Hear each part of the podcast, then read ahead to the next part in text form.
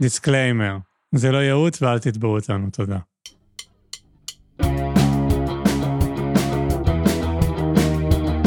אתם מאזינים לקצה זכות, פודקאסט על כל מה שסקסי בבירוקרטיה הישראלית. עם אפרת שמיר, ותומר מאירי, אז אפרת, מה שלומך? שלומי טוב מלבד המסור החשמלי שחופר לנו פה בשכל. אני לא כל כך שומע אותו, אבל דור אומר שזה עניין, בתור מבין אה, connoisseur של אה, פודקאסטים והפקתם. כן, אז זה דבר שממש אה, מתרחש פה תוך כדי הסשן. חוץ מזה, שלומי טוב, יש לי יבלת באצבע של הרגל. אולי זה too much information על ההתחלה. האם זה נוצר לך בהפגנות, שכאילו הפגנת וכזה רקעת ברגלייך? אוף, אני לא הפגנתי אתמול, הייתי בחזרה עם הנגנים שלי על האלבום שאני הולכת להוציא בעוד כמה זמן. אוקיי, מעניין. מהמם, אמ, אבל עוד מעט נדבר על האלבום. מהמם. אני רוצה להגיד שזה סבבה שלא היית אתמול, כי אני הייתי אתמול, אני הצגתי את הפודקאסט שלנו במחאה בירושלים, הופה, יפה, ואת היית שבוע שעבר. נכון.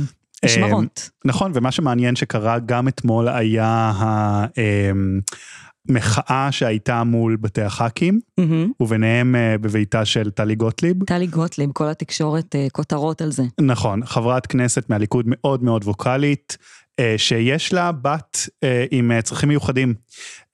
אני חושב שהיא מגדירה אותה אוטיסטית בתפקוד נמוך, מהמם. אמ, והמהומה רבתי שפרצה אתמול, הייתה שאנשי המחאה התיישבו מחוץ לביתה של אה, טלי גוטליב, ממש מחוץ למפתח, מפתן אה, דלתה. ואני לא, אל תשאלי אותי איך, הדביקו את עצמם, הדביקו את עצמם שם. באמצעים שלא לנקוב בשמם. האמצעים שאנחנו לא יודעים מה הם. והביקורת שהם זכו לה הייתה כזו, שבה רואים סרטון של טלי גוטליב, סוג של כאילו מפצירה בהם להתפנות היות שהבת שלה היא אוטיסטית בתפקוד נמוך, והיא צריכה לצאת ב-7.35 מהבית, והיא צריכה לא לראות את האנשים האלה, אה, כי את יודעת, אה, אה, אנשים עם צרכים מיוחדים, הרבה פעמים צריכים איזו רוטינה מאוד יציבה וכן כן. הלאה.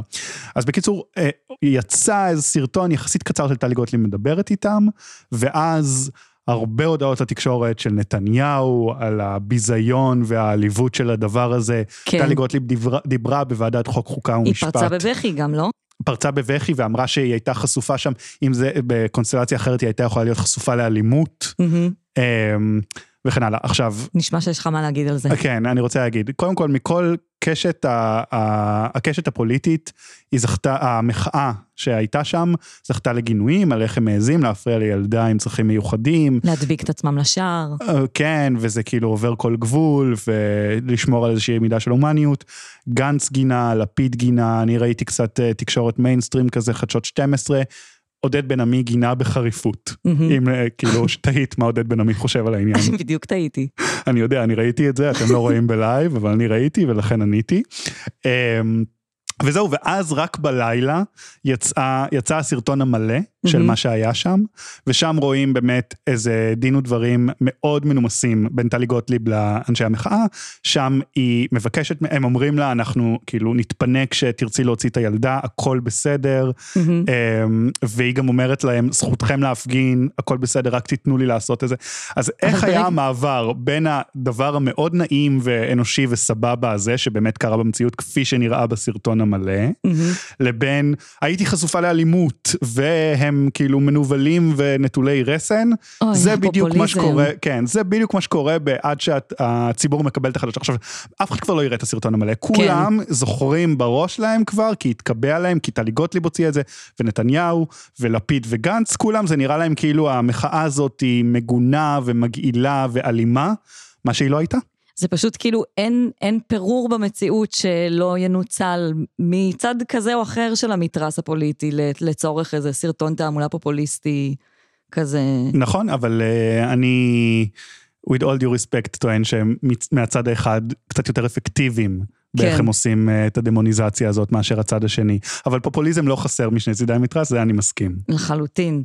טוב, ומנושא לנושא, כן. אם כבר דיברנו על בתה של אה, חברת הכנסת, נכון.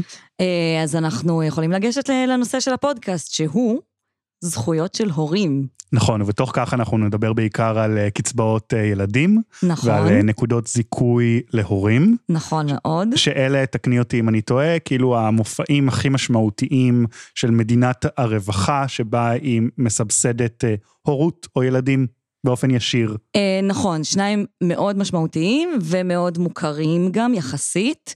יש עוד הרבה אה, שאנחנו לא נדבר עליהם בפרק הזה, ויש גם זכויות סביב לידה וזכויות בהקשר של מעונות ומימון אה, כזה חינוך לגיל הרך וכזה.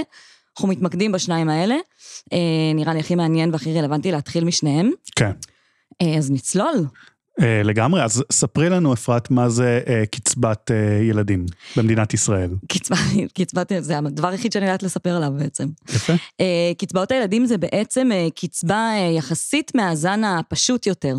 קצבאות שניתנות להורים על כל אחד מהילדים שלהם עד גיל שמונה, מהלידה ועד גיל 18.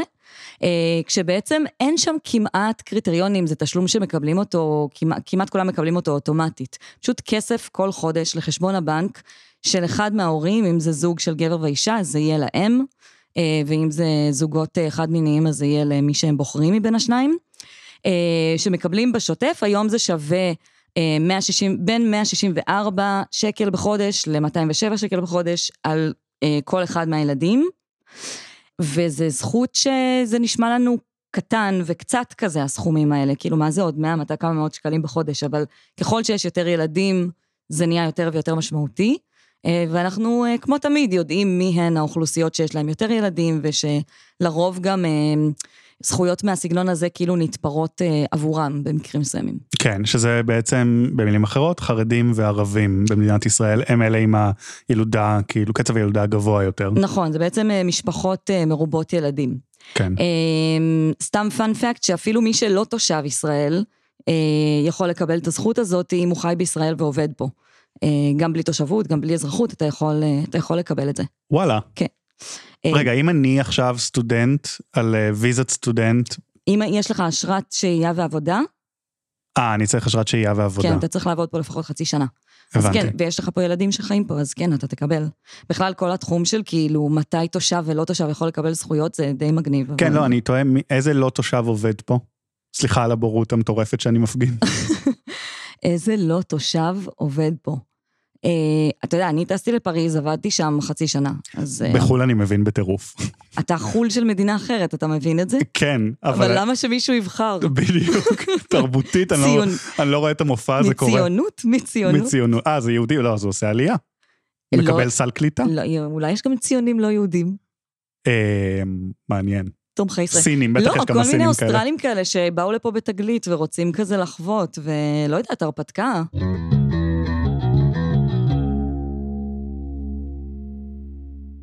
אז בעצם הקצבאות מתקבלות אה, לחשבון הבנק, זה די אוטומטי לכולם, חוץ ממקרים ספציפיים, כמו נגיד לידת בית, כי למה לא להקשות עליהן, אם אי אפשר, נושא שמאוד קרוב לליבי, למרות שלא ילדתי ואין תכנון כזה בקרוב, אבל אה, מעצבן אותי הולד כמה. איט, לא הבנתי. את ילדת, ב... אישה ילדה בבית. בבית, היא- אז היא לא זכאית לקצבת לא, ילדים. היא לא בפעם. מקבלת את זה אוטומטית. בהקשר של מה אני עושה כדי לקבל את הקצבה הזאת, היא ילדת אה. בבית חולים, מקבלת, ילדת בבית, צריכה ללכת למצוא את טופס התביעה באתר של ביטוח לאומי ולהגיש ובלה בלה בלה. אוקיי, כי זה כאילו קורה באופן טבעי, ב... או באופן אוטומטי בבית חולים, כל הטופסיאדה, כן. ובבית לא. נכון. אוקיי, דווקא הגיוני בעיניי, לא? אפשר לפתור את זה בדרכים יותר פשוטות מתיכנסי לאתר הביטוח הלאומי ו- ותגישי תביעה, אבל אה, כן, יש בזה איזה הצדקה כביכול. אה, זהו, אמרנו שזה משולם להם, אה, ובעצם יש חלק מתוך הסכום כסף הזה שמופנה לחיסכון החל משנת אה, 2017, אה, בעצם חלק מתוך הסכום של קצבת הילדים מופנה לחיסכון. אה, קוראים לזה חיסכון לכל ילד, לא נרחיב עליו, זה יכול להיות או 55 שקלים או פי שתיים מזה, אה, זה פשוט חיסכון שמיועד לילד וזה אחלה דבר. נראה לי נרחיב על זה בפרקים הבאים. ומה שצריך לדעת זה שהכסף נכנס ספציפית לחשבון הבנק של אחד מההורים, אה, ושיש לזה השלכות על דברים אחרים שנדבר עליהם בהמשך הפרק. אה, אבל בעצם בתחומך זה לספר לנו מה בעצם הסיפור עם הדבר הזה. למה לעזאזל הורים צריכים לקבל כסף על זה שהם ילדו ילדים? אה, ואני גם ממסגר את זה רגע בתוך זה שצריך לזכור שכל כסף שאוכלוסייה מסוימת במדינה מקבלת אותו, הכסף מגיע מכיסיהם של כולם, וספציפית גם של האנשים שלא נמנים עם אותה אוכלוסייה ולא זוכים לקבל את הפירות של, אה, של הקצבה הזאת שזכאים לה כל ההורים. אז לצורך העניין, כל מי שיושב פה בחדר, שלושתנו בעצם, אני, אתה ודור המפיק, אה, שאין לנו ילדים, אנחנו סוג של מממנים את הקצבאות האלה. גם לחברינו החרדים והערבים מרובי, במשפחות מרובות הילדים, וגם לחברינו החילונים עם ילד אחד. כן. אני לא בקטע כל כך של לממן, אבל בואו נדבר אולי רגע על הרקע. נכון, אז באמת אה, נתת אינטרו מאוד מעניין, אבל אני לא אענה לשאלה שלך כרגע. במקום זה אני אתן רקע של מאיפה בכלל התחילו כאילו הקונספט של קצבאות ילדים במדינת ישראל. אז התשובה בשנה היא 1959. אוללה, זה בעצם לא היה מההתחלה. כן, זה לא היה מההתחלה, 1948 מדינת ישראל קמה ואין קצבאות ילדים. Mm-hmm. מה שקרה זה אירוע שהוא uh, כזה תרבותי פוליטי שהוביל בסופו של דבר לתשתית uh, של קצבאות ילדים. מתה לשמוע מה היה האירוע. אנחנו בעיר חיפה, mm-hmm. 1959, ואדי סאליב, mm-hmm. מהומות שפורצות אה, בעקבות עימות בין שוטרים לאיש שתוי, בהנהגת פעיל ליכוד, אה, בעצם הופכות לאיזה שהן מהומות עדתיות של יוצאי מדינות צפון אפריקה, כן. כן, אמ, נגד אה, מה שהם רואים כגילויי קיפוח עדתי ואפליה ממסדית. נגדם של שלטון מפא"י. אה, זה נהיה מהומות קשות שהתפשטו מהשכונה, אה, היה שם יידויי אבנים, הצתת מכוניות וכן הלאה. אמ, עכשיו, הימים הפוליטיים הם כאלה שאנחנו ימים ספורים לפני הבחירות הרביעיות לכנסת. מפא"י מאוד חששו מזה, כי הם חששו שזה יציף את כל הוויכוח העדתי ויפגע בהם אלקטורלית. Mm-hmm. אז כדי להשקיט את זה כמה שיותר מהר, אבל גם לתת לזה איזשהו מענה מהותי, הם מחליטים על הקמת ועדת חקירה ממלכתית, mm-hmm. שתחקור את כל הסוגיה הזאת. הוועדה בודקת, ולונג סטורי שורט, היא קובעת כך, מצד אחד, ואני מצט, מצטט, לא נותר בביתנו כל צל של ספק שאפליה מכוונת מצד מוסדות המדינה והלאום איננה קיימת כלל. זה מהמם. כן, זה, זה מהמם, 59 חברים. 1959, גם ש... תשתית האפליה הממסדית, גם שם רואים אותה. והעיוורון הממסדי לפעולותיו. נכון, אבל בה ועת, הדוח אה, מפרט על הגורמים לתחושת הקיפוח והאפליה של אותם אה, יוצאי עדות המזרח, וממליץ על כל מיני צעדים אה, לשיפור מעמדם אה, בתחומי השכלה, דיור, פיתוח חברתי וכן הלאה. Mm-hmm. אז אה, על פי התשתית הזאת של ועדת החקירה הממלכתית, אה, התחילו לשלם, הממשלה התחילה לשלם מ-1959 קצבאות חודשיות לכל משפחה של ארבעה ילדים או יותר, על בסיס סולם אה, תשלומים עולה עד לילד השמיני. כלומר, זה... אתה בעצם, בעצם היית מקבל את קצבת הילדים החל מהילד הרביעי. כן. Um, זה מטורף, זה דבר שפשוט לא היה עובר היום. נכון. עכשיו כן צריך להגיד שגם היו שם קריטריונים נוספים בניגוד למה שתיארת שרווח mm-hmm. היום, כמו המצב התעסוקתי של ההורים ושירות ההורים בצבא. אה, וואו. כן. וואו, מרשים. ממש האתוס הציוני כאילו כולו נכנס לתוך הסיפור הזה כן. של קצבת ילדים. זה די מגניב uh, כדוגמה גם למחאה שהצליחה, עקב כל מיני קולות שהגיעו מדור, המפיק, על כן. זה שמחאות לא עובדות. אז הרבה פעמים יש כזה בסוף איזו התגלגלות של איזו מדיניות או קצבה שנבעה מ... מהומות או מהפגנות או מכזה. נכון, אבל זה מעניין אגב, כי היום אנחנו נורא מקשרים את זה. טוב, אני עוד שנייה אספר על מה קרה ב-2003, למי מאזיננו שלא יודע, אבל היום אנחנו מקשרים קצבאות ילדים לחרדים. נכון. נכון? ככה זה מתקשר אוטומטית. אף על פי שכולם מקבלים. נכון, אבל כאילו אנחנו חושבים שהנהנים העיקריים זה משפחות מרובות ילדים נכון. ובעיקר חרדים. אבל במקור זה היה כאילו האוכלוסייה המזרחית. אה, בדיוק. מטורף. אז, אז קצת מה קרה מאז. מאז 59, הקצבאות האלה עברו כל מיני גלגולים, חלק מהשנים זה, הן חולקו אוניברסלית, כלומר ללא איזה שהם מבחני הכנסה או תעסוקה או שירות צבאי, mm-hmm. ובחלק מהשנים הן כן היו אוניברסליות כמו שהן עכשיו. השיא שלהן, כלומר מתי הן היו הכי נדיבות, קצבאות הילדים, היה בשלהי כהונת ממשלת ברק. ממשלת ברק. נכון, כלומר אנחנו מדברים בערך על 2001 אני מאמין, mm-hmm. אז עבר חוק אלפרט, שלפיו הוגדלה מאוד הקצבה לכל ילד, במשפחה מן הילד החמישי. אה, וואו. החל מהילד החמישי זה היה 855 שקלים לחודש. וואו, וואו. זה כאילו, זה לפני 20 שנה, גם השווי של 800 שקל בחודש היה הרבה יותר גבוה ממה שהוא היום. אני בהלם, זה לגמרי. כאילו, זה סכומים מופרכים. אה, זה, נכון. זה ממש פרנסה של משפחה, כאילו. לגמרי. מטורף. וזה באמת, נגיד, כאילו, הדוגמה הקלאסית של, זה באמת מתמרץ אותך שנייה עליו, אוקיי, אז תביא עוד ילד, יהיה לך עוד איזה אלף שקל בחודש. כן, יש לציין שכשאין מבחן הכנסה, או כשאין קריטריון של ההור, אחד מההורים עובד או שני ההורים עובדים, אז בעצם אתה מקבל את הזכות תמיד, בלי קשר לבחירות שלך התעסוקתיות בחיים. אה, וזה בעצם לא מנצל את זה שהממשלה נותנת כסף לאוכלוסייה מסוימת בשביל לעודד אותה לעשות משהו, כמו נגיד לתרום למשק הכלכלי, או לקחת חלק במשחק. לגמרי, כפי שעוד מעט יגיד לנו בציטוט אה, בנימין נתניהו, שר האוצר ב-2003. אני ונתניהו תמיד באותן דעות, שתדע לך. נכון, בגלל זה את פה, מייצגת את ה... שהמאזינים עוד לא מכירים אותי, הם לא יודעים שזה ציניות. לא, נראה לי הם מכירים, כי זה רק אח- אחותי ואבא שלך מאזינים. אמ, רגע, אז אני, אני רק רוצה להגיע ליחסית היסטוריה עכשווית, יוני 2003, קואליציה בראשות אריאל שרון, בנימין נתניהו הוא אז שר האוצר, ומעבירים חוק די אגרסיבי שמבטל את ההטבות שהעניק חוק אלפרט, אמ, ויותר מכך, הוא, קצבת הילדים קוצצה לרמה נמוכה במידה ניכרת מזו שהיה עוד לפני החוק של. ברק. אמ, אז נקבע שקצבת הילדים בגין כל ילד שנולד מ-2020, מ-2003, סליחה, היא בסכום אחיד. כלומר, זה לא עולה, כמו שזה היה עד אז, והקצבאות ירדו לסכומים שהם סכומים די דומים לסכומים שאת תיארת, וכאילו, איפה היה הם מהקצבאות ילדים הנמוכות במערב? מטורף. כן. בעצם בהנהגתו של, אה, של ביבי כשר אוצר. אה, נכון, בהנהגתו. וזה הוביל אחרי זה באמת ליציאה מאוד נרחבת לשוק העבודה של משפחות מרובות ילדים, של ההורים במשפחות מר- מרובות ילדים, כי ברגע שחותכים איזה מקור הכנסה כזה, אה, אז זה באמת מעודד את ההורים למצוא מקורות הכנסה אחרים. כן, שזה, כן, זה טוב, זה אידיאולוגיה, אבל uh, עבור כאילו, את יודעת, המשנה של ניהול פיננסי של מדינה שיכולה to sustain itself לאורך שנים, יש בזה היגיון כלכלי כאילו כלשהו לפחות.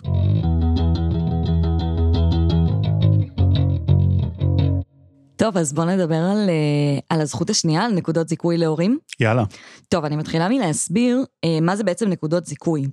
אה, מה שקורה זה שכל אזרח במדינת ישראל שעובד ויש לו הכנסה מעבודה, ממשכורת או מהעסק שלו, הוא אמור לשלם מס הכנסה. אז נגיד לוקחים אותך, תומר, ומחשבים כמה מס הכנסה היית אמור לשלם השנה, זה הולך לפי גובה השכר שלך, נגיד יצא שאתה צריך לשלם 5,000 שקל מס השנה. הנקודות זיכוי זה בעצם שוב, כמו שוברים כאלה, שמפחיתים לך את המס הכנסה. כמו שובר של חנות בגדים, אה, שובר זיכוי, לא יודעת למה זה, עולם האסוציאציות. עצוב שזה עולם האסוציאציה. אני לא... מתמנון, אני מדמיין אותך קונה בתמנון כזה לא, בתחנה. מרכזית בירושלים. תודי שקנית שם לפחות פעם אחת. אני מודה, זה. אחלה חנות. הנה, הנה. בא לי שהם יעשו לנו ספונסר. אני בטוח שדור בחיים לא לא יודע מה זה תמנון. אתה יודע מה זה תמנון, דור? היה לו סוואצ'ר בכיתה. ה'. אפרת קונה בגיל 33, היא קונה שם. סתם מילה. אחלה חנות, חברים. בקיצור, אז הנקודות זיכוי הם כמו שובר כזה, שמקטין לך את המס שאתה חייב אה, לשלם, ומקבלים אותם על כל מיני מאפיינים שיש לך ודברים כאלה.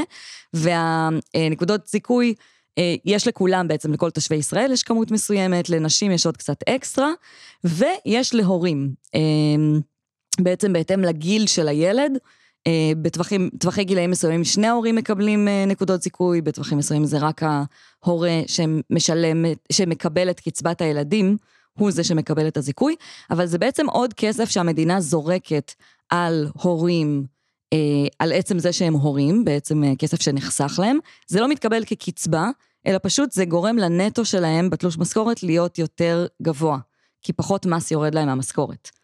אממה, לא תמיד בכלל ההורה מגיע למצב שהוא משלם מס הכנסה. כי ברמות נמוכות של הכנסה, ההטבות מס האחרות בעצם מוחקות את המס שאתה צריך לשלם, ואז הסוג של הנקודות זיכוי יורדות לפח. מה זה אומר? יש לי, מה זה הטבות מס אחרות? לא הבנתי. האלה שאמרתי, אותם זיכויים על, אה, לכל התושבים ולכל הנשים, זה אה, ש- יש לך כבר יותר מדי נקודות זיכוי, עד זה כדי כבר שאתה איפס כבר לא לך יכול את. המס. הבנתי, אתה משלם מס, קיצר את כן. זה, סבבה. אז נגיד אצל גברים, השנה זה כל גבר שמרוויח פחות מ-5,287 בחודש, מהמם. ואצל נשים זה כל מי שמרוויחה פחות מ-6,462 שקל בחודש. כן. אה, זה לא משנה אם אתה שכיר או עצמאי. אבל בעצם מי שמרוויחים מעל הסכום הזה, אז הנקודות זיכוי האלה שניתנות להורים, הן בעצם אה, מקלות עליהן, מפחיתות את כמות המס שהם צריכים לשלם, שזה דבר נחמד בשבילם. היה בממשלה הקודמת מין תוכנית כזאת להקלה ליוקר המחיה, עם חבילת הטבות למי שהפוליטיקאים שלנו חושבים שהם אה, מעמד הביניים. אה, ואחת מאותן הטבות היה תוספת של הנקודות זיכוי להורים, שאפילו הגדילה כאילו את ההטבה הזאת שניתנת אה, לכל מי שיש להם ילדים, ספציפית זה היה להורים לילדים מגיל 6 עד גיל 12, ומה קורה החודש? Um, החודש, uh, אני לא זוכר. בוחן פתע. סליחה, שכחתי. Uh, uh, לדעתי יש דיון בהארכת הוראת השעה שחוקק ליברמן בממשלה הקודמת. נכון. שבעצם ממשיכה את התוספת נקודות זיכוי הזאת. זהו, הנקודות, זה, הסיפור הזה של התוספת אמור היה להסתיים ב-14 בפברואר, יש עכשיו דיונים על האם להאריך את זה. זה יום האהבה, נכון? או לא להאריך את זה. אני לא יודעת, אני לא... את חושבת שזה קשור? לדעתי זה קשור. זהו, אז זה בעצם, אה, אה, זו הטבה להורים, היא קצת באה על חשבוננו, אלה שאין להם אה, ילדים, כי זה, שוב, כמו עם הקצבאות ילדים, זה כסף שיורד מאיפשהו. נכון, אבל זה מעניין, אגב, כאילו אם אני מחבר את זה לנושא של קצבאות ילדים, נגיד אה, אה, אישה חרדית שמרוויחה, יוצאת לעבוד, מרוויחה 4,000 שקל בחודש, mm-hmm. אז היא תקבל קצבאות ילדים כאילו באופן מצטבר בהתאם לכמות הילדים שלה, נכון. אבל כל הסיפור הזה של זיכויי מס, היא פשוט לא תהנה ממנו. נכון, אז זה כאילו מצד אחד מעודד, סוג של מעודד אותנו לצאת לעבוד, תיאורטית, אף אחד לא באמת, מש, בפועל אף אחד לא מסתכל בתלוש משכורת שלו, אנשים לא יודעים כמה מס הם משלמים, האם הם מקבלים את הזיכויים שלהם, אם הם לא מקבלים, אבל בעולם התיאורטי זה אמור לעודד אותך לצאת לעבוד, כי זה משאיר לך נטו יותר uh, גבוה. אבל מספיק שיש לך אפילו נגיד לאישה עם ילד אחד, נגיד שהוא בן שלוש, אז במשכורת של עשרת אלפים שקל בחודש היא לא משלמת מס. Mm.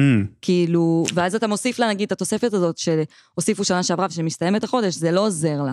כן, אז, אז השאלה הנשאלת היא, האם אפשר להעביר את נקודת הזיכוי הזאת לבעלה?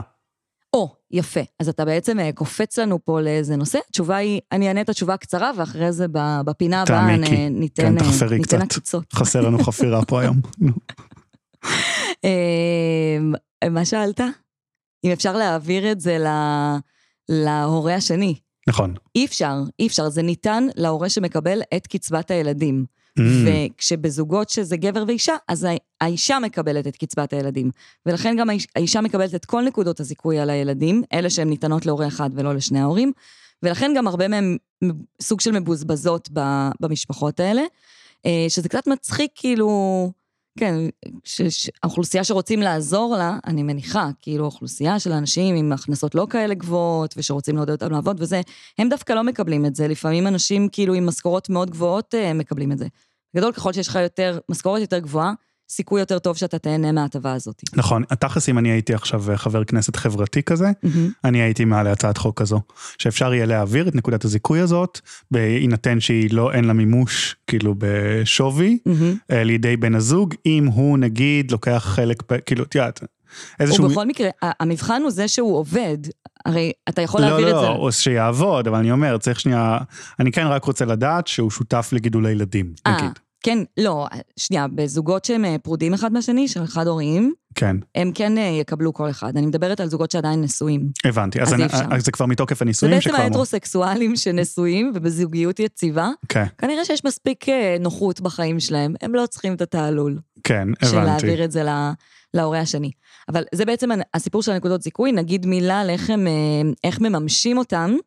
אז נגיד עכשיו נולד לי ילד ואני שכירה, אז כמו עם כל הזכויות של שכירים, המעסיק שלכם צריך לדעת על קיומו של המאפיין שנותן לכם זכות. בהקשר של מיסים, כל, בהקשר של אה, זכויות מיסים של שכירים. אז כל עוד ילדתי ואני עדיין עובדת אצל אותו מעסיק וקיבלתי תלוש משכורת אחרי שילדתי, והוא מן הסתם יודע שילדתי, אז זה קורה אוטומטית בתוך התלוש משכורת. לעומת זאת, אם ילדתי ואחרי זה לא חזרתי לעבוד באותה שנה, אז לא קיבלתי את הזכות, ואני יכולה לבקש אה, מרשות המיסים שיחזירו לי את הכסף שאולי מגיע לי, אם שילמתי יותר מדי מס בשנה ההיא. לעומת זאת, עצמאים, שזה גם כן המצב הסטנדרטי בזכויות של מיסים אצל עצמאים, פשוט צריכים לדווח על זה בדוח השנתי שהם מגישים פעם בשנה לרשות המיסים. הבנתי, כלומר, אני עכשיו כן שנייה שולח אותנו אחורה לקצבאות ילדים. קצבאות ילדים אנחנו אומרים, ברוב המקרים יגיעו אוטומטית, אלא אם אנחנו אה, בלידת בית. נכון. בנקודות זיכוי במס, זה, יש כאן, זה טעון דיווח למעסיק, או דיון, אה, טעון אה, דיווח לביטוח לאומי? אמרת? לרשות המיסים. סליחה, כן. לרשות המיסים. נכון? רק תיקון קטן, שבקצבאות ילדים יש עוד כמה מקרים שצריך להגיש אה, תביעה יזומה. נגיד, טסת לחו"ל וילדת שם, ואז חזרת לארץ, אז הם לא אה, יודעים אה, על זה. אבל זה מקרה כל קצה. מיני כאלה, כן, כן. סבבה. אמ, זהו, ונראה לי זה מקום רלוונטי לנסות לפענח למה לעזאזל אנחנו משלמים על זה, תומר. אמ, כאילו, no offense לחברים שלי ההורים, אבל זה די יוצא מכיסי.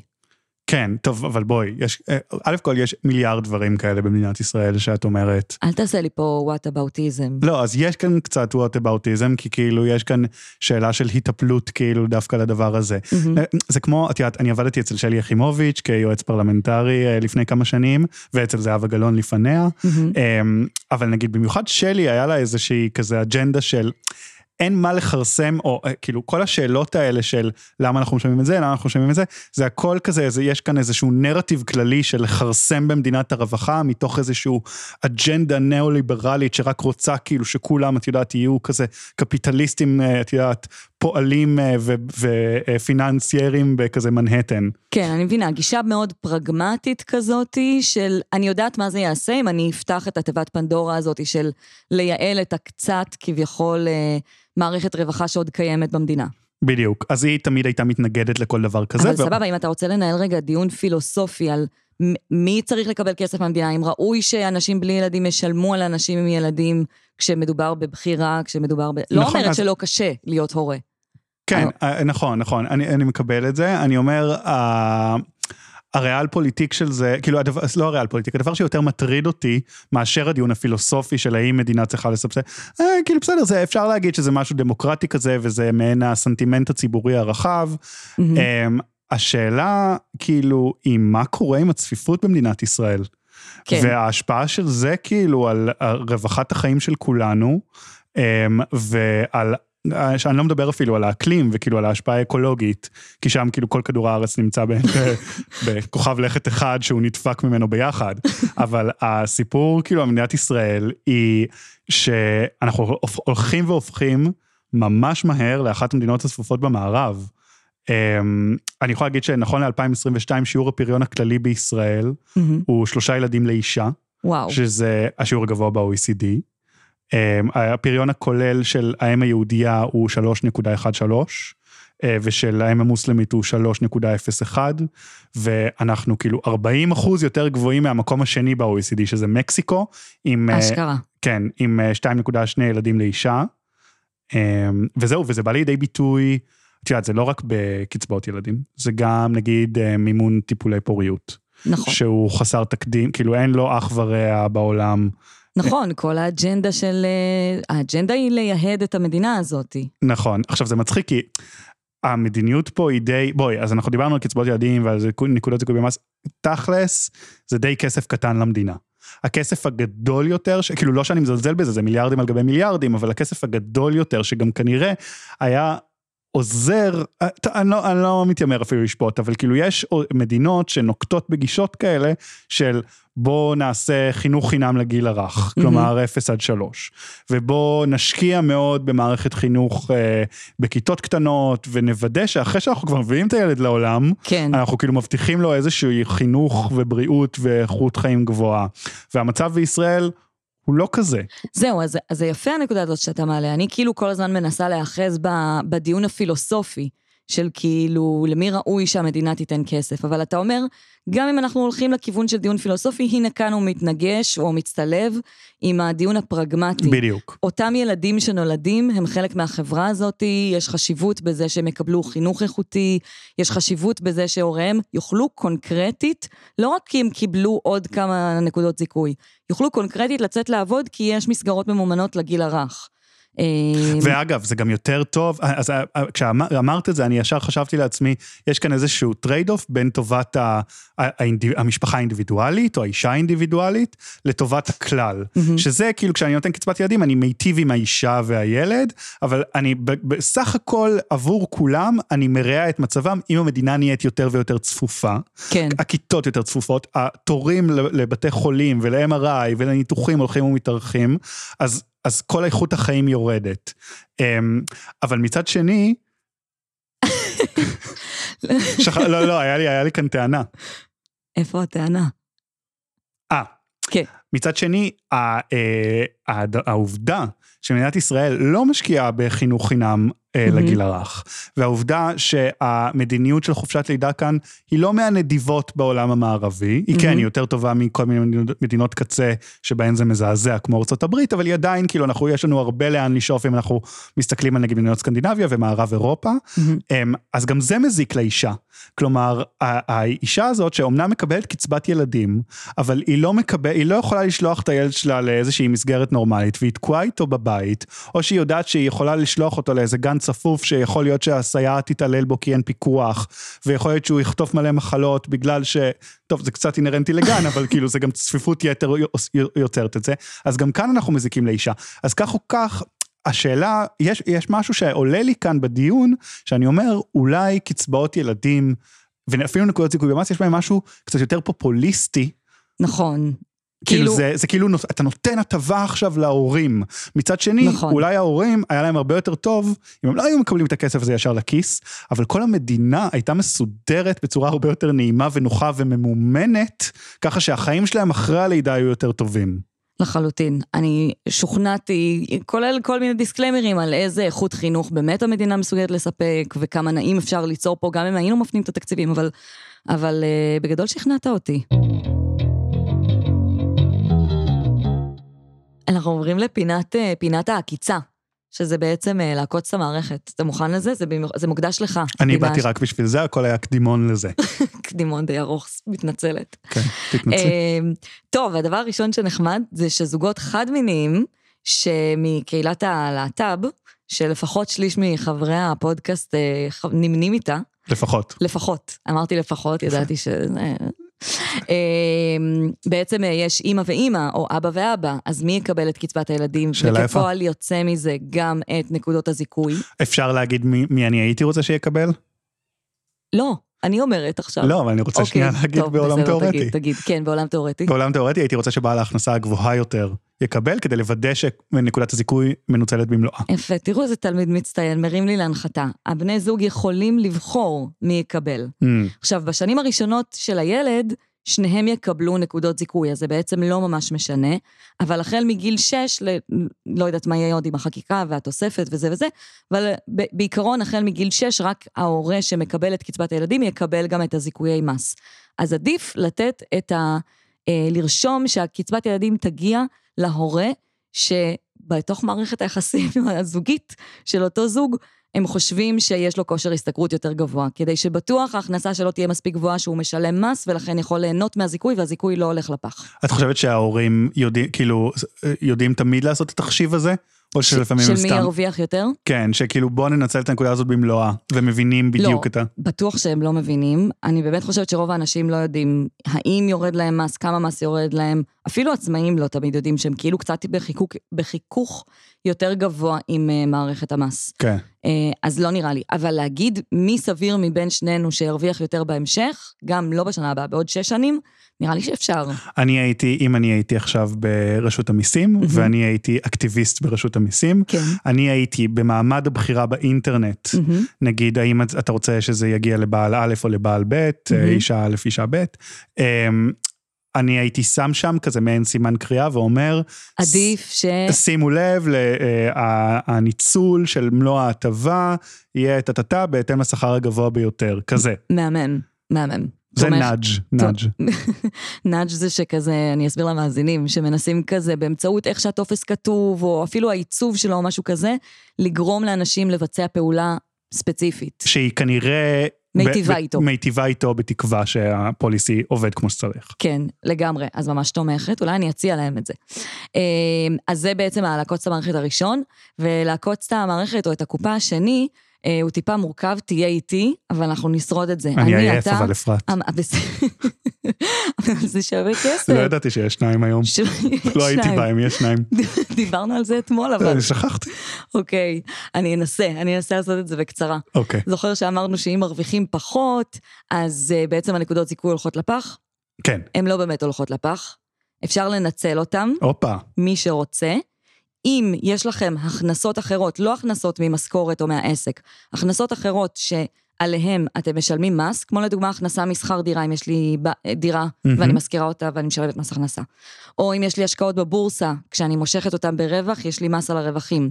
או פיקדון בבנק, שגם כן יש שם ריבית ואני, אם אני מושכת אני משלמת על זה מס. על כל סוגי המיסים האלה, בעצם מיסים על הכנסות, אני יכולה חלק מנקודות הזיכוי לקחת, אם לא ניצלתי אותם, ולנצל אותם על ההכנסות האלה, וזה דבר שנגיד חסך אה, לאיזה משתתפת בקורס שלי 40 אלף שקל וואו. בשנה שבה היא אה, לקחה את הקורס, זה כאילו יכול להגיע לסכומים מטורפים. לקחת עמלה?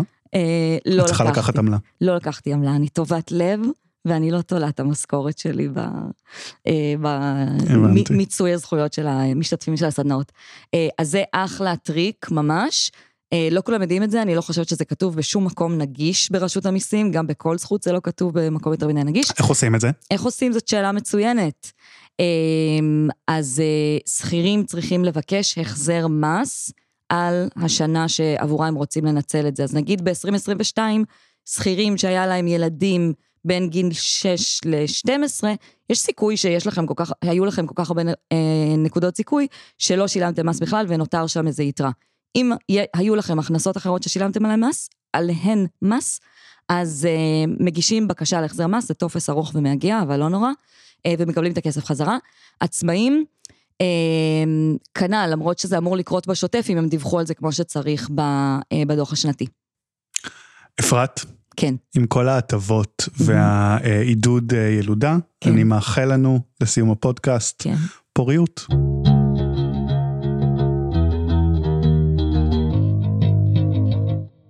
ולפינת הקיצה השבועית שלנו, אפרת. רגע, רגע, צריך שנייה להסביר שוב למי שלא הבין מה זה פינת אה, קיצה. כולם הבינו, כל המעריצים שלי פה בשביל זה.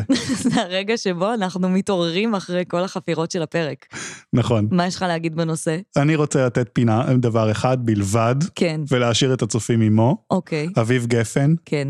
אביב גפן, הבן של יונתן גפן, הכמעט אה, אה, נכד של משה דיין, מהמם. אה, ילד אור ירח, אה, שהוביל ילדי אור ירח, הוא הפרזנטור של איי-די דיזיין. עד כאן, קצה זכות. תודה לדור קומט על ההפקה והעריכה, לשם הפודקאסטים על ההפצה הדיגיטלית, לסדנת מה מגיע לי, שלא צריך להודות לה, אבל בא לי לשווק אותה, לסיום אפרת, אני מקדיש לך את השיר ההוקו-רלוונטי, לא הבנתי דבר. חשש אמיתי.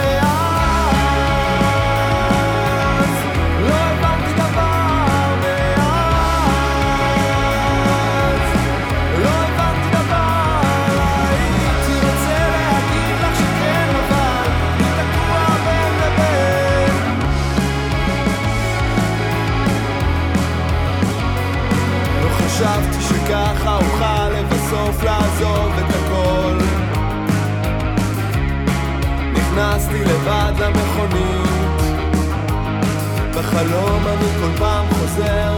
למקום שממנו הכל התחיל נוסע מהר ברוורס, פוחד להחליט.